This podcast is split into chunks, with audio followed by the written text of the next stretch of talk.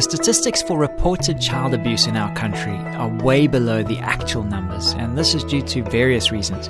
First and foremost, the fear instilled in the victims if they tell anyone what's going on. And then, sadly, the social acceptance of practices like sexual harassment, among other things. On the next Family Matters, we'll talk about dealing with an abusive spouse. Stay tuned.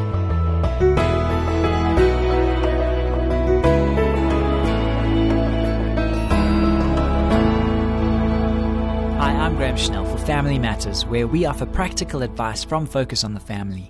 An extremely concerning question came from a wife and mother who wrote My husband has never been violent with me, but it is an entirely different story where our children are concerned.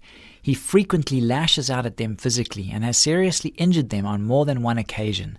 I want to protect them, but I'm terrified of how he may react if I challenge him. What can I do? This is an urgent situation. If your husband has indeed seriously injured your children on more than one occasion, the time for discussion is past. You must take decisive action at the earliest opportunity. Exactly what do we mean by decisive action? A great deal depends upon your immediate circumstances. Are your children facing imminent danger?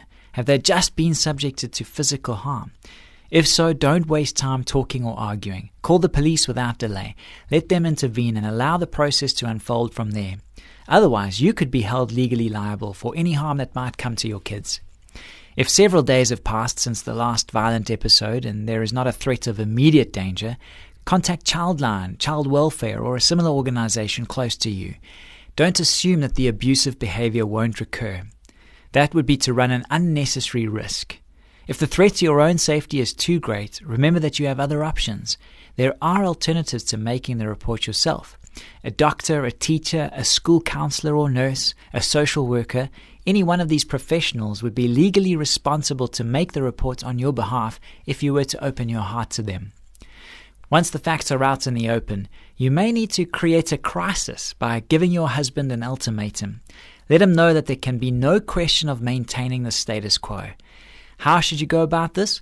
We suggest that you begin by setting up an appointment for yourself and the children with a family counselor, preferably a therapist who understands the dynamics of abuse, power, and control, and who's well trained in the highly specialized field of crisis intervention.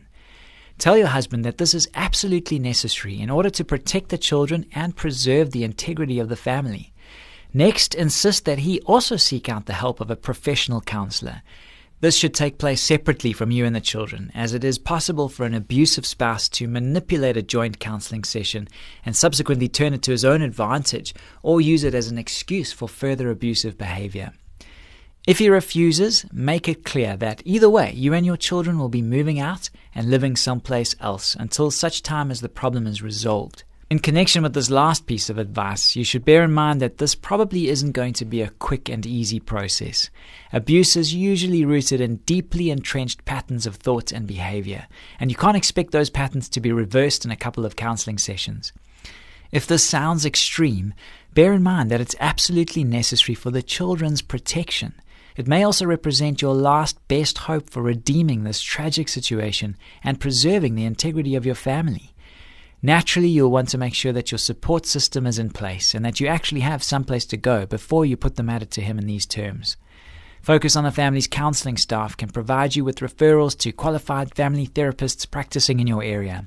If you'd like to speak to a counselor over the phone, please call 031 716 3300 or log on to safamily.co.za and click on the counseling link.